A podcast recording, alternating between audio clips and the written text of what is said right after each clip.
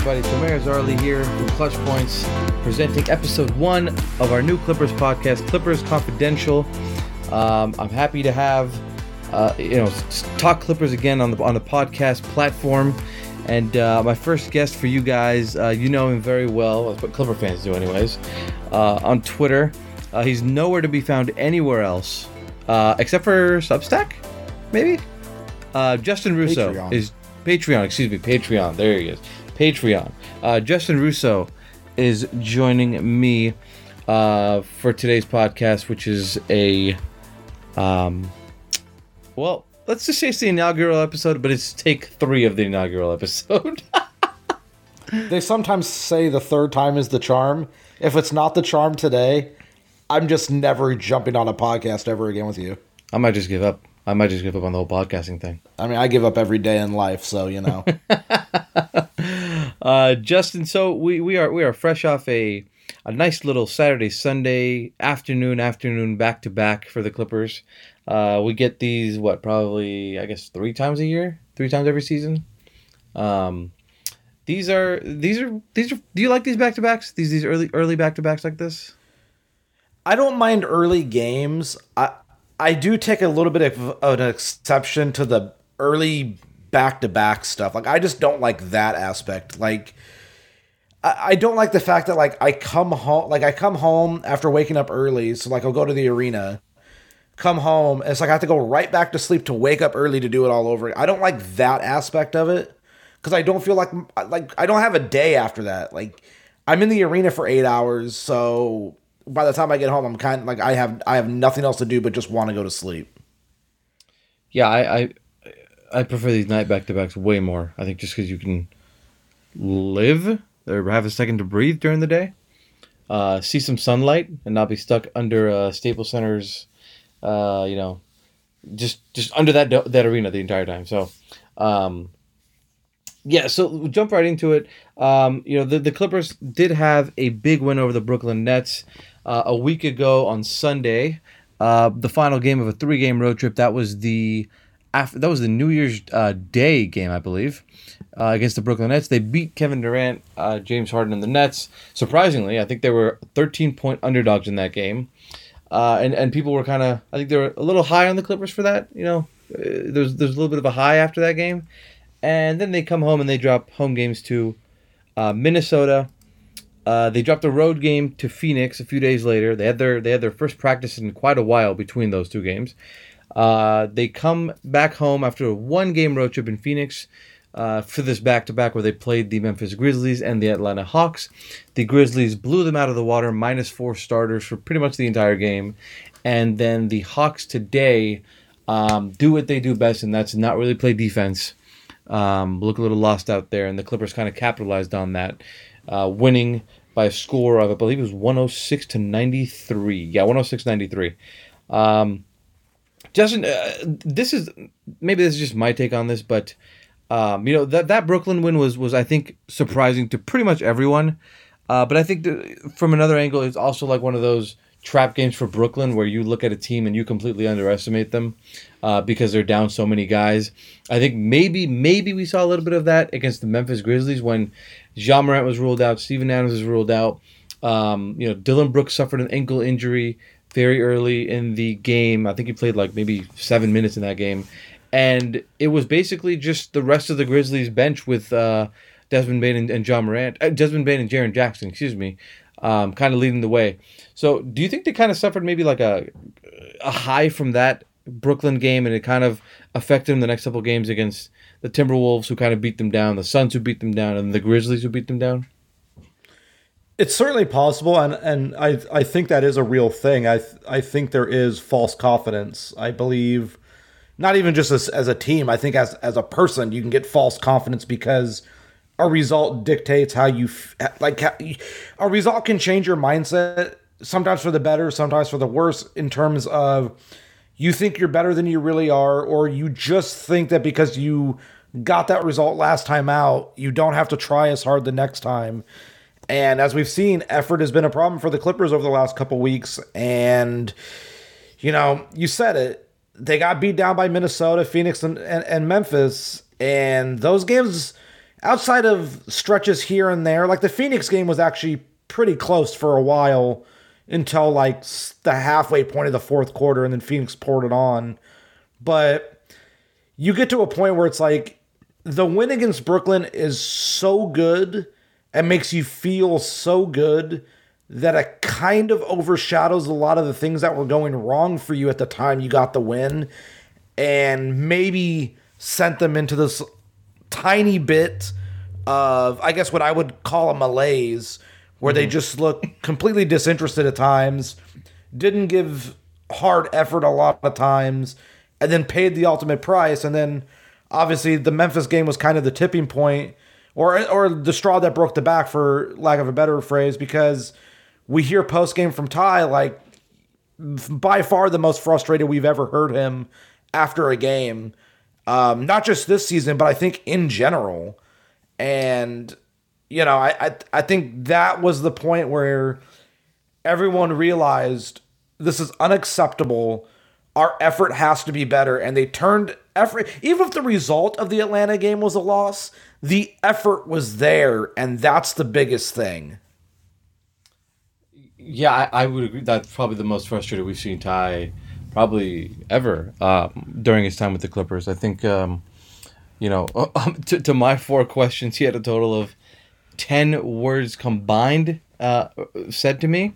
Um, I, it just, I, it wasn't just me, it was a few others, but it was just basically, uh, it, it just summarized how, how frustrated he was that um, no matter who was going into the, into the game, sub being subbed out of the game, um, effort was effort wasn't there, uh, boxing out wasn't necessarily there, um, just physicality and attention to detail wasn't there, and I think he, uh, it sounded like he, in his way, unloaded on the team and kind of just let him have it.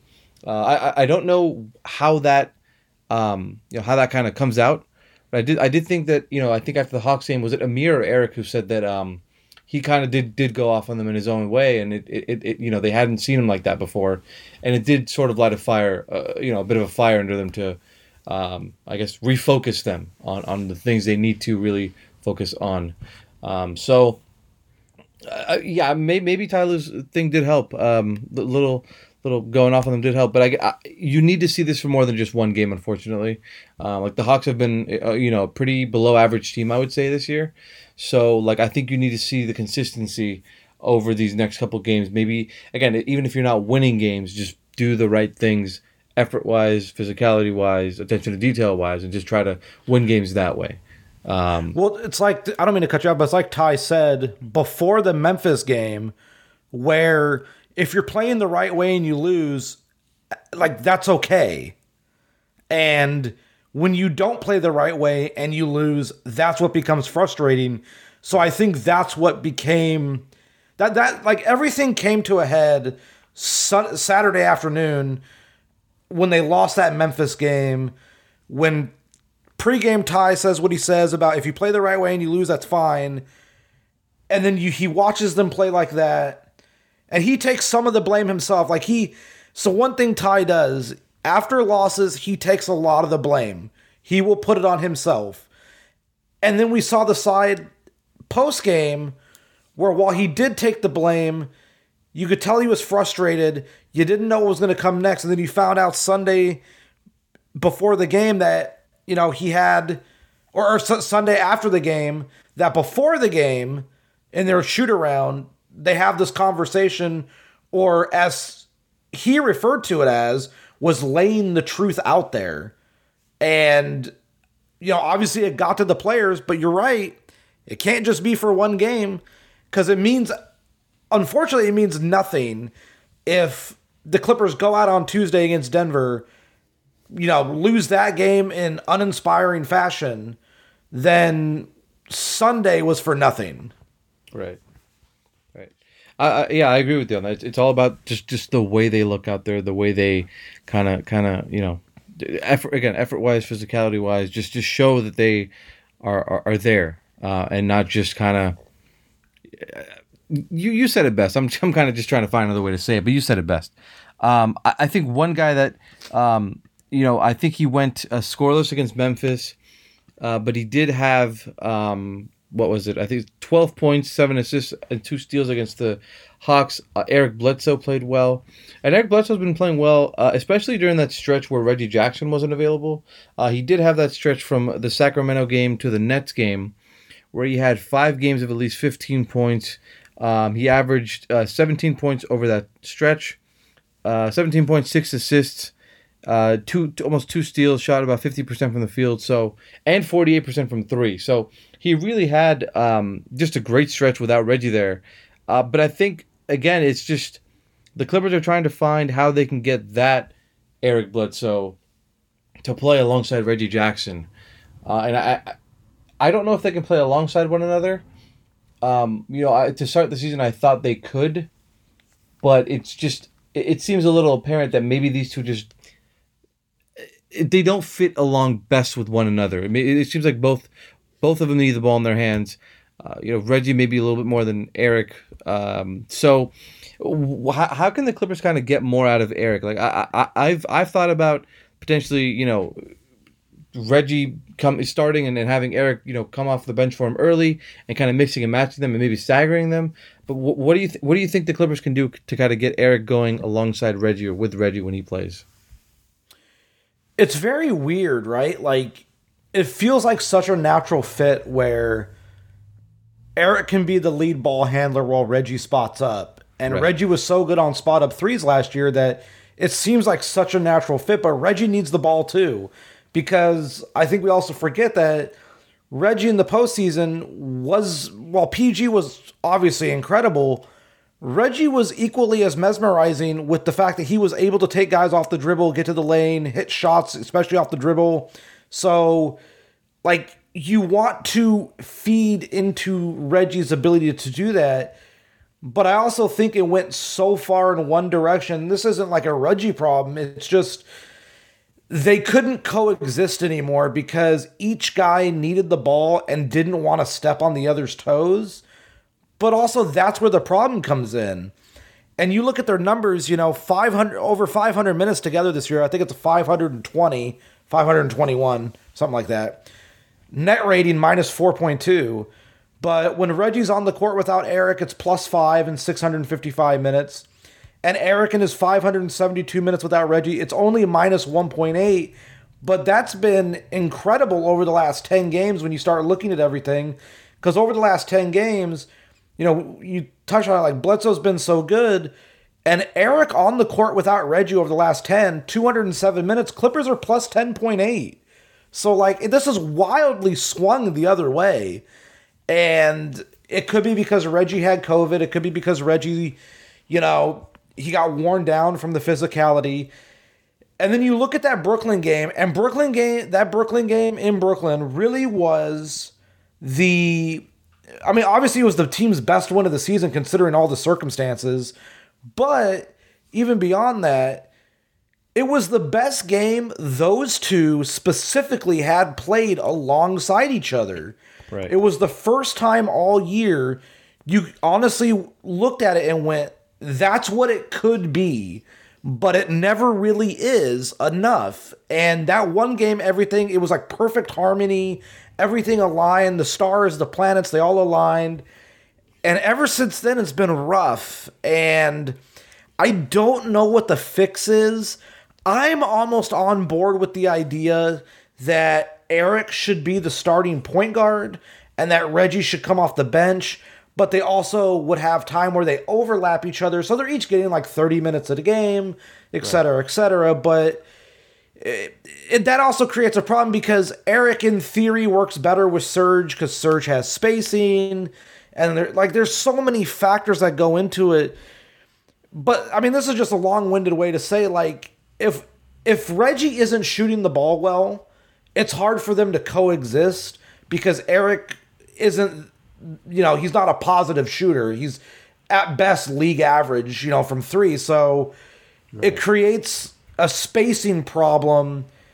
And, and therein lies the issue with the Clippers team this year in general is they have a spacing issue. They didn't have a spacing issue last year because they they had all their you know their stars played stars and playing. you know yeah there's like of course Kawhi Leonard and Paul George are gonna have gravity and then like if you help off of Reggie Jackson and he's wide open from three like he's more often than not probably making that shot. So, but now that the two stars are gone, it's all right. Reggie, please go do something, and we'll see what happens. Or Marcus, go do something, we'll see what happens.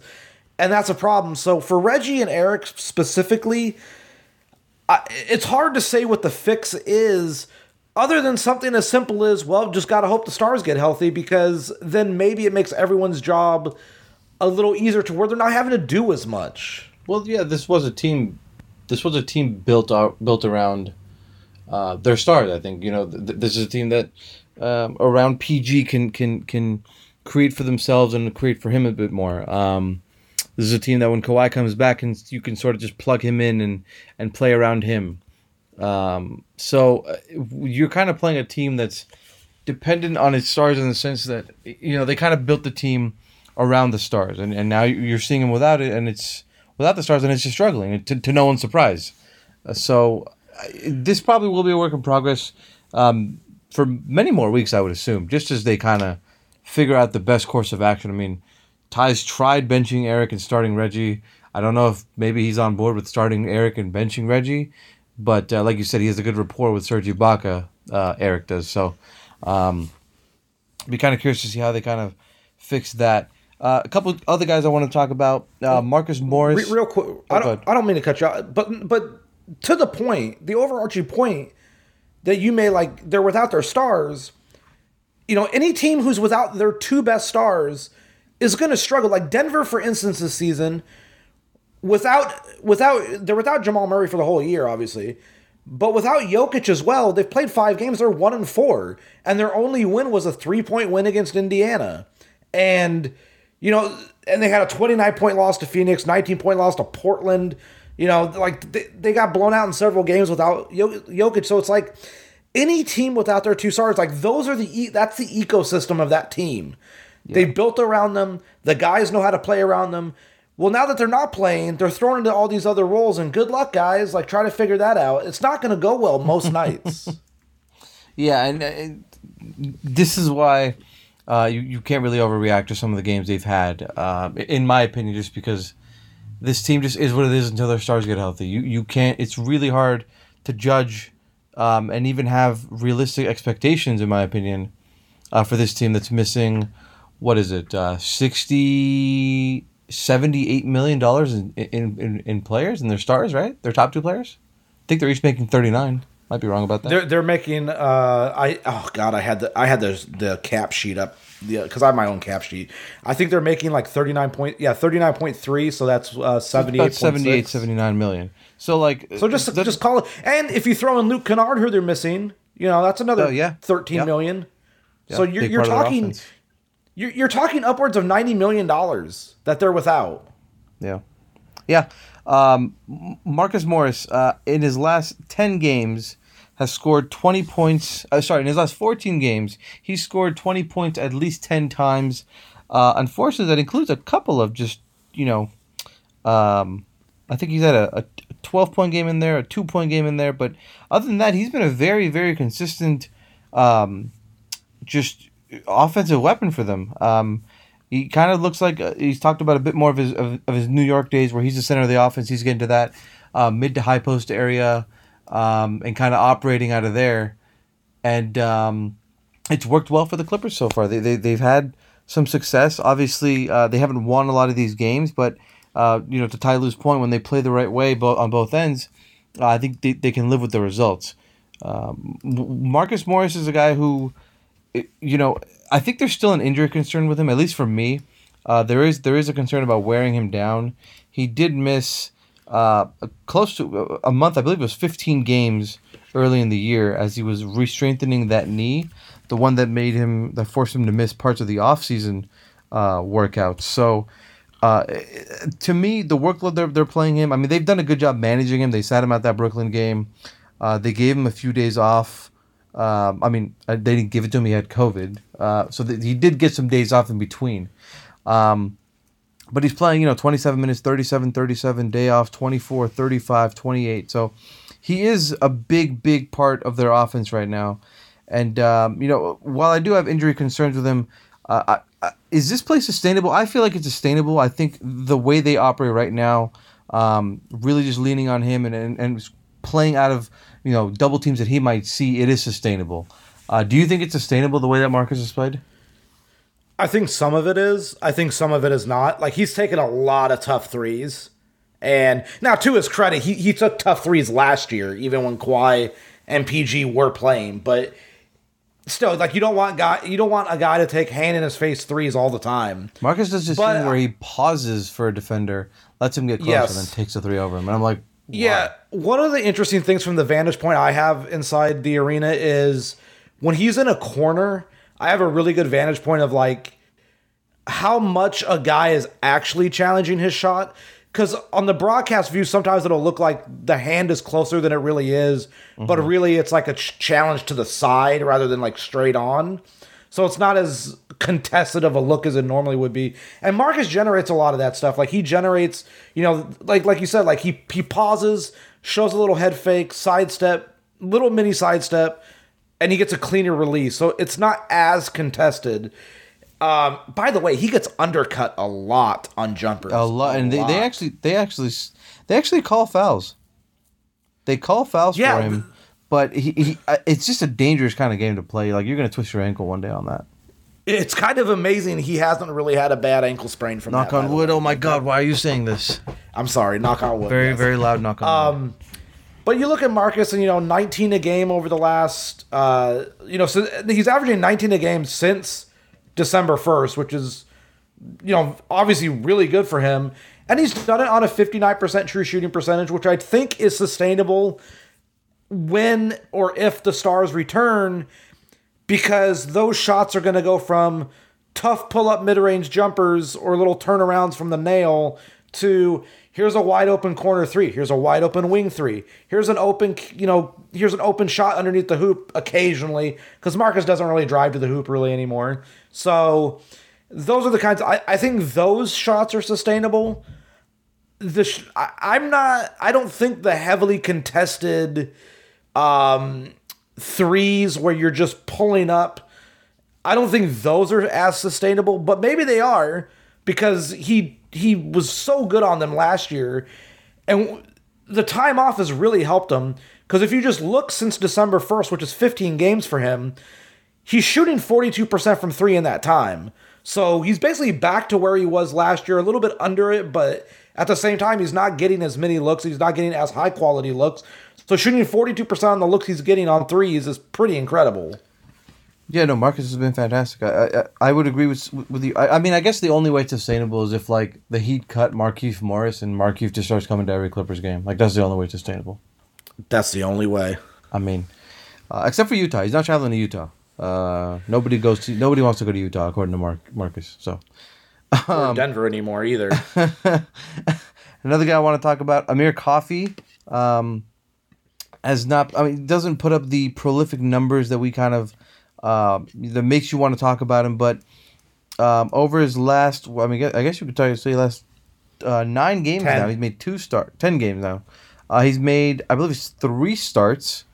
Uh, he did Four. start that Brooklyn game, I believe. Oh, there's four. I think it's I have it- four now. I think I I have it as three in the last uh twelve in the last ten. But regardless, um, averaging uh, uh, basically eleven Oh, you're points a correct. game. I'm sorry. You're correct. You're correct. I'm yeah, sorry. Uh, averaging eleven points, about eleven points, uh, five rebounds, I believe. Uh, Amir Coffey is um, a guy who. uh, He's been with the team for a long time. Uh, to be honest, he's been with the team a long time. Been with the G League. I know he, he made that. I think I was I was I was in Vegas when they, when he made that summer league roster and ended up making the training camp roster. And uh, I think a few of us were, were I don't want to say surprised. But we're like, okay, let's just keep an eye on this guy. Um, I think it was a young prospect, uh, you know, versatile, could kind of do it on both ends, but it was kind of raw. And um, I think you saw, you've seen Amir kind of develop over the years into a really good um, attacker, uh, a, good lanky uh, defender. Um, I think he's put on a bit of weight uh, over the last couple um, months and years as well. So he, he's more of a capable defender when it comes to you know dealing with bigger bodies. Um, I don't think he's he's there yet in terms of his size, but he, he's he, he's in a good um, position uh, shape wise, and um, he's really just been able to to do everything for the Clippers over the last couple weeks, uh, whether it's defend at a high level, um, you know, push and transition, create extra opportunities for guys, uh, shoot the three ball at a high level. Um, he's been really good for them. Uh, Amir Coffey, I, I feel like he's a guy after these two games against Memphis and Atlanta that you probably would be hard pressed to take out of the starting lineup, um, regardless of whether a guy like when Luke Kennard is healthy, um, you know, when Reggie Eric are healthy, when Terrence is healthy. I kind of think you have to keep starting Amir Coffey. I don't disagree, actually. Um, it was very interesting post game Sunday after the Atlanta game to hear Ty say that he's that Amir's the type of player who won't hurt you. And yes, that is such what was telling. Yeah, that's a very, very key statement to make, and especially coming from a coach like a head coach who sees him every day, because that Im- that implies there is there is a level of trust in Amir as a third year player still on a two way contract. That by the way, before I get into that, this is actually crazy. Amir and Terrence signed their contracts with the Clippers on the same day. So that's how long Amir has been a Clipper. It really puts it into perspective for you. Sheesh. But um, with Amir, there, there is a level of trust because he connects everyone around him on the floor. If he notices that a guy is spotting up in the corner, rather than spotting up on the wing, he's going to cut in and dive into the paint to draw the corner defender in so the guy in the corner has a better look on a pass. It, it's it's that level of thinking. He's he's more agile and quick and tenacious in transition. He's able to play three positions. You know, uh, Ty is starting him at the two right now. He's played as the three. He's played as the four. Um, there there really is a very implicit level of trust where you know for a fact what you're going to get from him every night. Now, are you going to get 21 points a night like you are in the Atlanta game? No, you're not. But you're going to get the type of guy who constantly makes the right reads and never turns the ball over. In the last 10 games, he has four total turnovers. And that's, he is passing the ball. For a guy who's who's who's if you look at his minutes total and just just what he's doing, he's he's that's low. That's really low. Yeah, it reminds me of Luke Kennard early in the season. Like through his first 300 minutes, Luke Kennard had three total turnovers. And it's because they're they're constantly making the right decisions. They're not playing out of their like they're not they're not going above and beyond what they know that they can do. They know their role, they adapt to it, they move on to the next one when the team needs them to. Amir is a very malleable guy where he can fit in anywhere into any role you need him to uh, as far as a wing player goes. Now, is the three point shooting going to be something that, like, basically, is Amir Coffey a 42.5% three point shooter like he has been over the last 10 games? I don't know. There's a chance. I don't really buy that. I, I think he's probably more 37, 30, 36 to 38 Yeah, I think range. he's higher than that. I, th- I would guess probably close to 39. I mean, either way, either way, if he's even 36, you're taking that because of his slashing ability, his decision making, his defensive intelligence, his hustle, his attitude. He digs down on the glass a lot more than some of the other guys. He's constantly in the correct rebounding position. I've never watched him play, especially over this last 10 games, and been like, I don't think Amir tried hard enough or did the right thing there. There's never a play where you look at Amir and think he's out of position. You know what I mean? He's so like the only guy you can say that about over the last 10 games, I would say. I, I would agree with that. He's like he's been their most consistent player over the last 10 games. Yeah. And e- even more than Marcus, because while Marcus has been scoring a lot, there it ebbs and flows in terms of basically Marcus's I'm not gonna say effort level, but but but it, it wanes at times in terms of him being constantly in the right spots. But with Amir, I don't think that's a worry. He's constantly in the right spots. He's filling the right running lanes in transition. He's always diving when he needs to dive to open up space for others. He's spotting up when he needs to. He's the short roll passer at times and small, small pick and rolls. Like, I, I really think that Ty's comments post game were very telling. And I don't think it's crazy to think that when winner FPG returns, uh, Amir might be the starting three. I don't think that's too crazy, or the starting two next to PG. I don't think that's that crazy. Yeah, I would agree with that. I, I would I would agree with that. Just because Amir just offers so much. I, my counterpoint to that is the bench might need him more than the starting lineup does. So, um, just in terms of that, I could see him maybe having a big kind of six man role off the bench. Um, but at the same but at the same time, I don't th- I don't think just because Amir starts means he can't play with the bench. I, I just like he's gonna get probably 10 Yeah. 12 minutes even if he starts he'll get probably get 10 minutes a night where he's in bench lineups and then like he could be the guy who bridges you know Yeah, yeah, I agree with that. Um, we did get a major Kawhi update. Uh, well, I don't know how we don't get those often Uh, I mean, the last update we got was was me asking, "Hey, have you seen anything on Kawhi? How's Kawhi doing? Good. Um, any more explosive box jumping?" And the response was, "No, I try not to look. Uh, I don't want to get too excited." That was Ty Lue, I believe it was like after Christmas Day. I want to say. Um, so there's been not much on Kawhi, but hey, Chris Haynes is reporting that uh, uh, Kawhi is a- ahead of schedule um, which you know Farbod Esnaashari did report as well a, a couple weeks ago. Uh, that Haynes just basically reiterated, reiterated that Kawhi is ahead of schedule, and a return this season is a strong possibility. Uh, that strong possibility is a quote. Um, the Clippers are currently, I want to say they're. Um, uh, I opened uh, NFL standings. Perfect. Uh, the Clippers are currently what are they? Tenth in the West. They are ninth in the West at twenty and twenty-one, one game under five hundred. Uh, they've got a brutal, brutal rest of the January schedule. Um, things could be bleak. Paul George's return date is not known yet. We'll talk about him in a minute. Um, but it sounds like Kawhi, according to this, is adamant on returning if he's physically, mentally, um, you know, able to. Uh, I, you know, Marcus has said that he doesn't know if you know he he wants he wants Kawhi to take his time coming back. Um, you know, guys have said that they're not really relying or thinking about Kawhi returning. They're kind of just doing their own thing, um, and they want Kawhi to take his time. Uh, I, I, don't know if you want Kawhi to. I don't want to say rush back, um, but we are approaching the what is the six six or seven month deadline from his injury, um, and I. It's tough because the Clippers, if they're still in, in the conversation for a play-in spot, I think you absolutely play Kawhi and they could be like one of the best play-in teams ever, uh, assuming PG also comes back. Uh, but there's also the risk of, of re-injury. I mean, you know, Klay Thompson, I think that was more of a freak injury. The I think he tore his uh, Achilles a second time. Uh, this is after a year of recovery from the ACL, uh, and and like not to say it's, it's connected at all, but I do think that you just have to have to have to just take your time and really work your way back into shape, which I'm sure he's doing. But um, I don't know. Do you think he he could consider returning early if he's not 100? percent Do you think that's a good idea? Do you think I don't know. What do you think?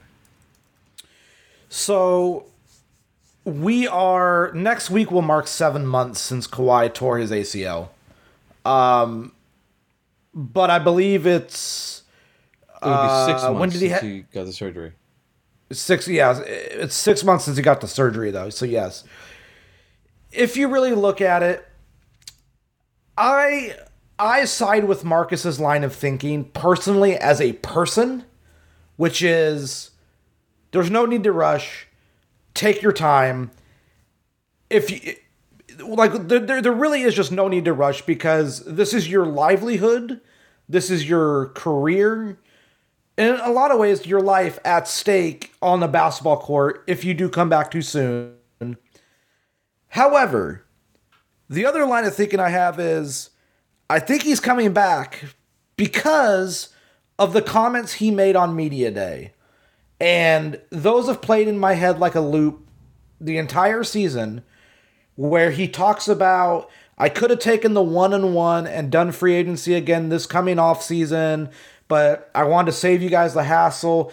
And so I signed the contract I did because if I want, he's like, because I want, he's, he phrased it in a way that sounded like he was trying to come back So I don't and want to worry about to the financials. I wanted to, I want to be able to focus on rehabbing and coming back. I believe is what he said.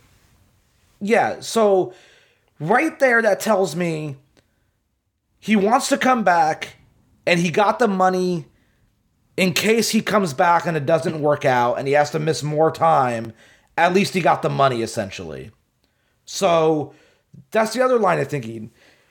Plus, part three of this is Clippers have no reason to tank. They absolutely have no reason to tank.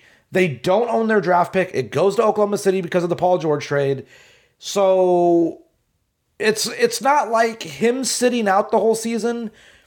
In several in like four months, you could be like, well, it's okay we didn't make the play in or the playoffs at all because, you know, at least we have the shiny top 10 or lottery pick coming our way. Like, you just don't have that. It's not coming to you. It's going to Oklahoma City. You're not going to see it. It is what it is. The other side of it is there also is no reason to tank. And also, the big part I think he's coming back is they're going to, no matter what happens, they are going to be in the thick of the playing race. Um, I don't think they're going to get a top six seed. They're already three back in the loss column of both Dallas and Denver. I think that's a tough, tough thing. Halfway through the season now, as we are, that's a tough thing to overcome. And I'm not sure how much they can like get into that range. So we're looking at 7, 8, 9, 10. And right now, as you said, they're ninth. They're a game back in the loss column for seven. They're a game back in the loss column for eight. But they're three up on San Antonio and Portland for the nine seed. So Portland, they own the Clippers own the tiebreaker with Portland. The Spurs are one and one against each other, and they have a game coming up later this this stretch. I think this week, and that'll be the last time they play. So whoever wins that game wins the season series, and that's a massive tiebreaker. Huge. So Sorry, sorry, sorry. Yeah, the word it- is it- huge. I'm doing the hand motion. Yeah, no, you're, you're right. It is huge. Um, so yeah, I I think Kawhi comes back. If you're asking me, and I know you didn't ask me, but if you're asking me to put a timeline on it, I I I mean, redacted. even a month from now or five weeks from now is the All Star break. So that's what seven months post ACL surgery. Are you saying he's coming back in seven months? Yeah, I know. Yeah, I- Cam Akers just came back from an Achilles injury in four, so it's possible. I mean, it's it's not shouldn't be considered the norm, but it's somewhat somehow possible.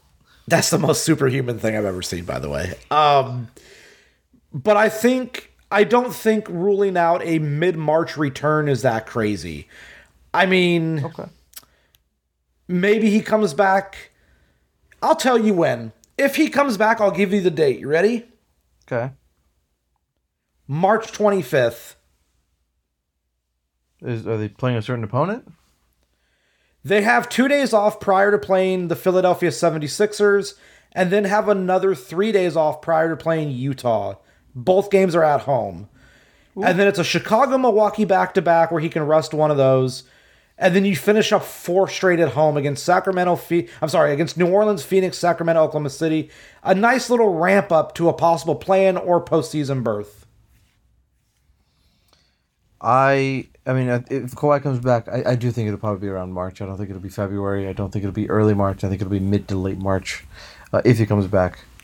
Uh, yeah, I would agree with you. I just I, I think you want to make sure you're 100 percent when you come back and, and not risk anything. And uh, the Clippers should be in the thick of things. I I, I would guess, um, despite their, their their schedule ahead. Um, as far as PG, uh, Paul George, there hasn't really been an update about him. Uh, he is nearing the three week mark of his um, three to four week uh, reevaluation time timetable. Uh, I think Christmas is when they uh, Christmas Day is when they announced that he would miss um, some some time, and it has been one two two weeks and two days, so not even close to three weeks. It's two weeks and two days. Um, I, I don't know what happens with him. I, I guess that reevaluation is going to tell a lot. I would assume he doesn't return right away. Uh, once that reevaluation is over, um, you know Reggie did tell us that he's been he's been talking to Paul, obviously playing video games with him, uh, telling him to take his time, and Paul's been saying that his elbow feels good um, from the torn UCL in his right elbow. So um, I think PG comes back this season. I think um, you know obviously this torn UCL is similar to the baseball injury that pitchers suffer. I believe it's they go Tommy John surgery to to to, um, repair it. I guess. Um, but most basketball players, I believe, don't undergo surgery because it's not as severe. They don't really use that elbow for you know th- throwing as, as hard. It's more of like just like a like a catapult kind of motion. But um, PG, I, I would guess probably.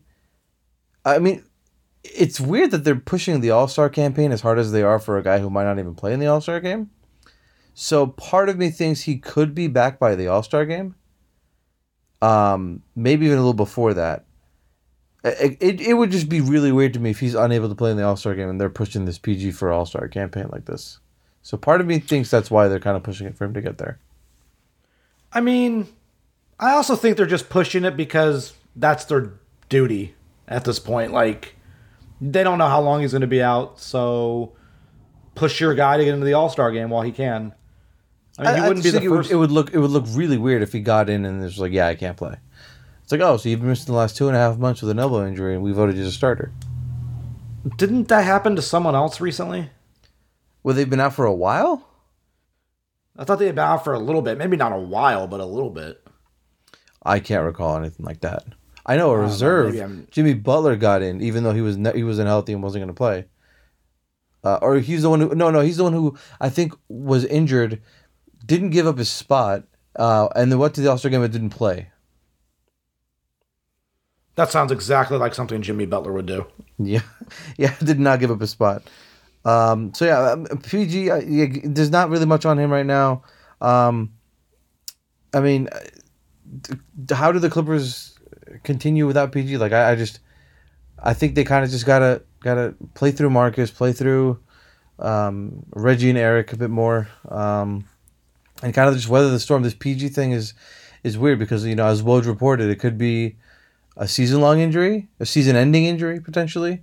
Uh, but it's nowhere clear at the moment what that is. Um, it's to take duct tape and bubble gum at this point. Uh, they're just to have. That's how they're to have to get through this. Is you take it like there is no long term picture now with the with the 2021-22 Clippers. It's not. It's it's no clear long term picture. It's day by day, game by game.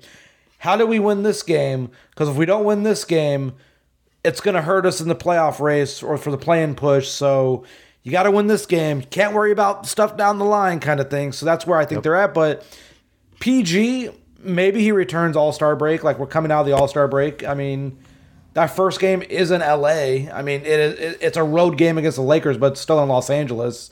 So you know, maybe maybe that's his return, and you ju- you just go from there because I I mean. I, that or he comes back early March or maybe mid March. I don't know. Like the, there's so much uncertainty with with the stars right now in terms of health and timeline. And every time there's any time that we ask about them, it's there's no new updates, and that's just the nature of it. Yeah, I know. So it is what it is. I, at I believe point. the term you're looking for is, and I quote, "I can't remember." Close quote. That would be the quote. Yes. um Yeah, so as far as as far as what the team has to do, it's it's it's a lot like the Atlanta game. You're just gonna have to out effort people because you're not gonna out talent them. Yeah. Most nights you're not going to out talent teams. You you have to out effort them, and you know I, I don't want to like. For instance, the perfect example of this is Memphis. Memphis just outworks everybody.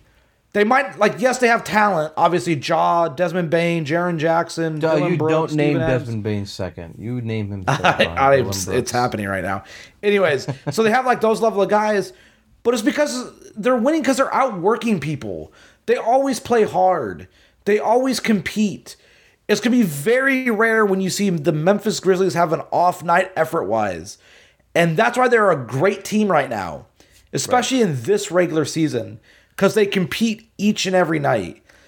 That's the level of tenacity and intensity and effort and and drive and will and physicality as Ty wants to say that the Clippers need to have every night no matter who is available because you cannot afford to lose games that come across your schedule as ones where you have a decent chance to win because with the guys out that they have out right now it's very few and far between that you're going to see a game and go, that's one that they should probably win. You got to win that game. And that's the time of the season they're in.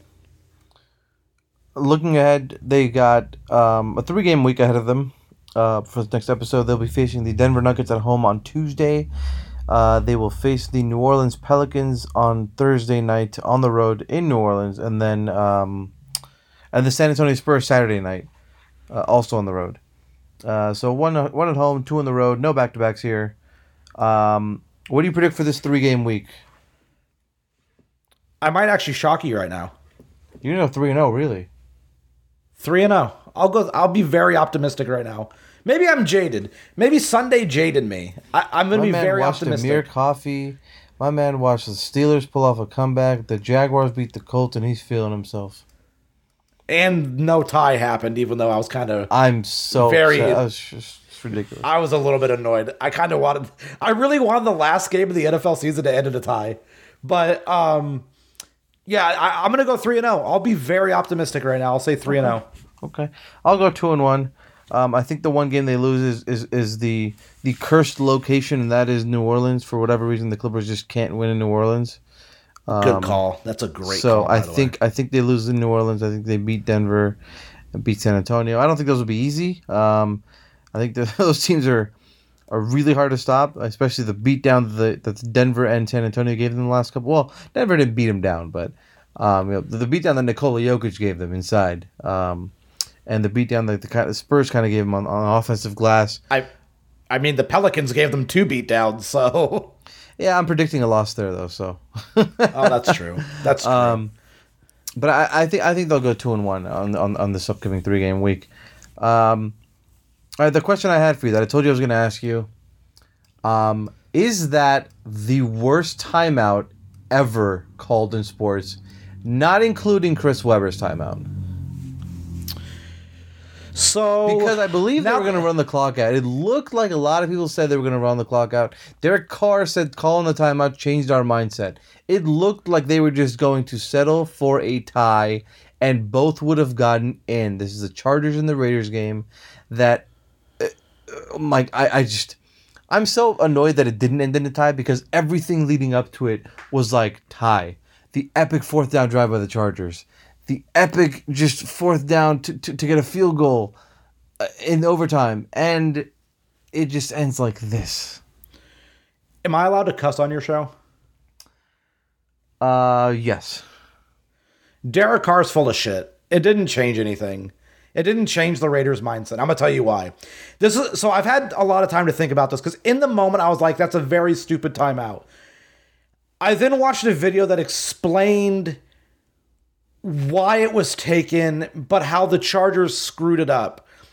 The Raiders were always going to run on third down because they were at the end of the day the Raiders thought process was and this is this is from me saying what the Raiders thought process was so I'm hypothesizing and assuming here but I believe it's correct.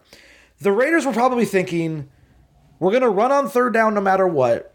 We're going to drain the clock down and then kick a field goal. If it's a long field goal, it's a long field goal. Because at the end of the day, for the Raiders, the only way they were not going to make the playoffs at that point was if the field goal was blocked and returned for a touchdown. And that is such an incredibly low percentage of probability that it was worth going for, for the field goal. So I think what they were going to do was no matter what on third down, run the ball, call a timeout like they did anyways, and then kick the long field goal. Where the Chargers screwed up wasn't the timeout.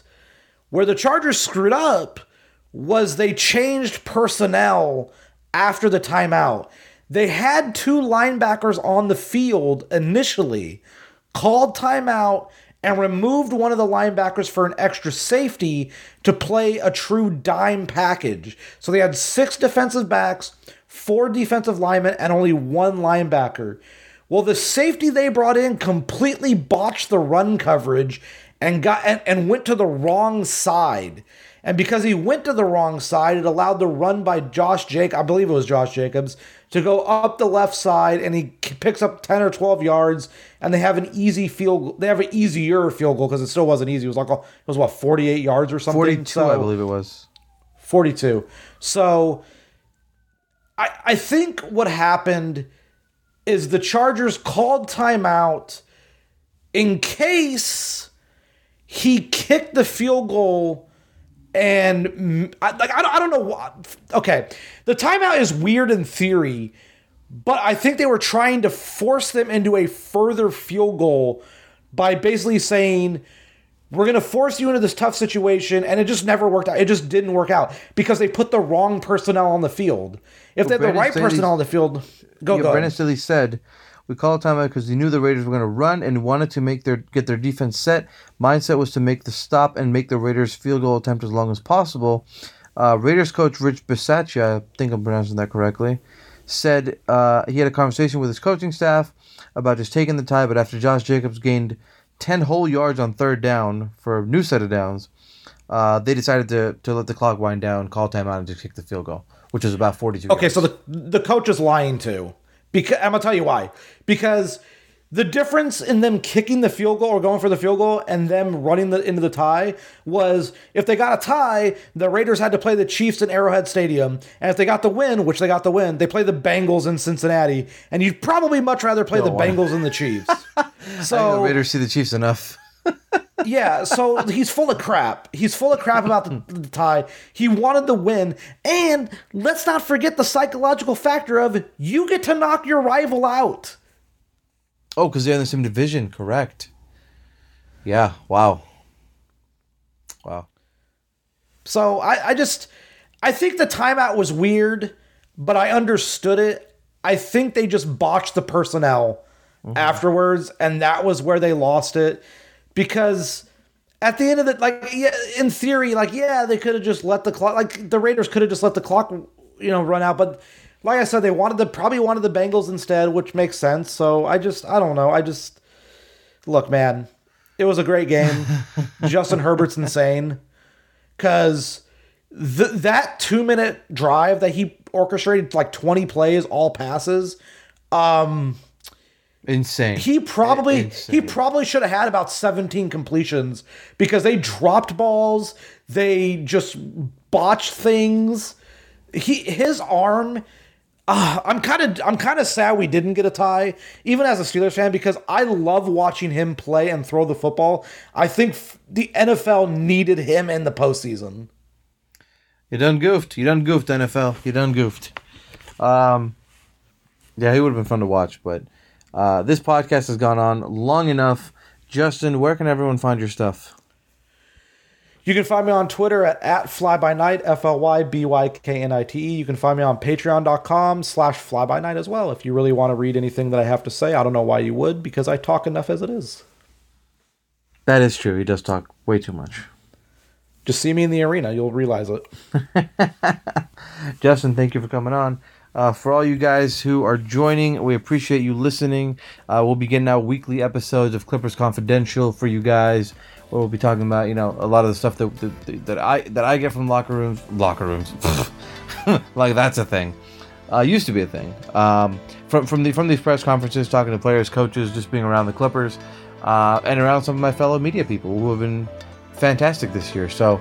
Um, follow along, tune in. Hope you guys enjoy it. If you have any recommendations, definitely shoot them to me on Twitter. That's where I'm at. Um, you know, follow me at Tomer Azarly. That's T O M E R A Z A R L Y on Twitter, Instagram, Facebook. Uh, I don't know what else there is. Uh, follow Clutch Points. We make our best graphics ever. And um, yeah, I hope you guys enjoyed, and we will see you guys next week.